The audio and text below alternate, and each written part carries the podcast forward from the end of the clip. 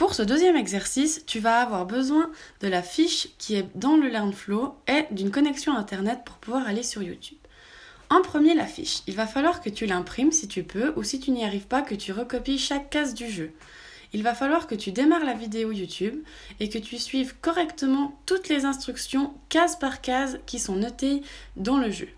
Donc au départ, tu vas démarrer la vidéo et quand on te dira de mettre pause au temps qui est indiqué, tu mettras pause et tu répondras à la question. Le but sera de trouver à quel temps le bruit que tu entendras correspond.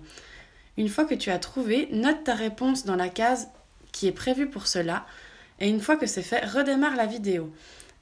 tu auras la correction directement de, ton, de ta réponse et la suite de l'exercice viendra après. Bon travail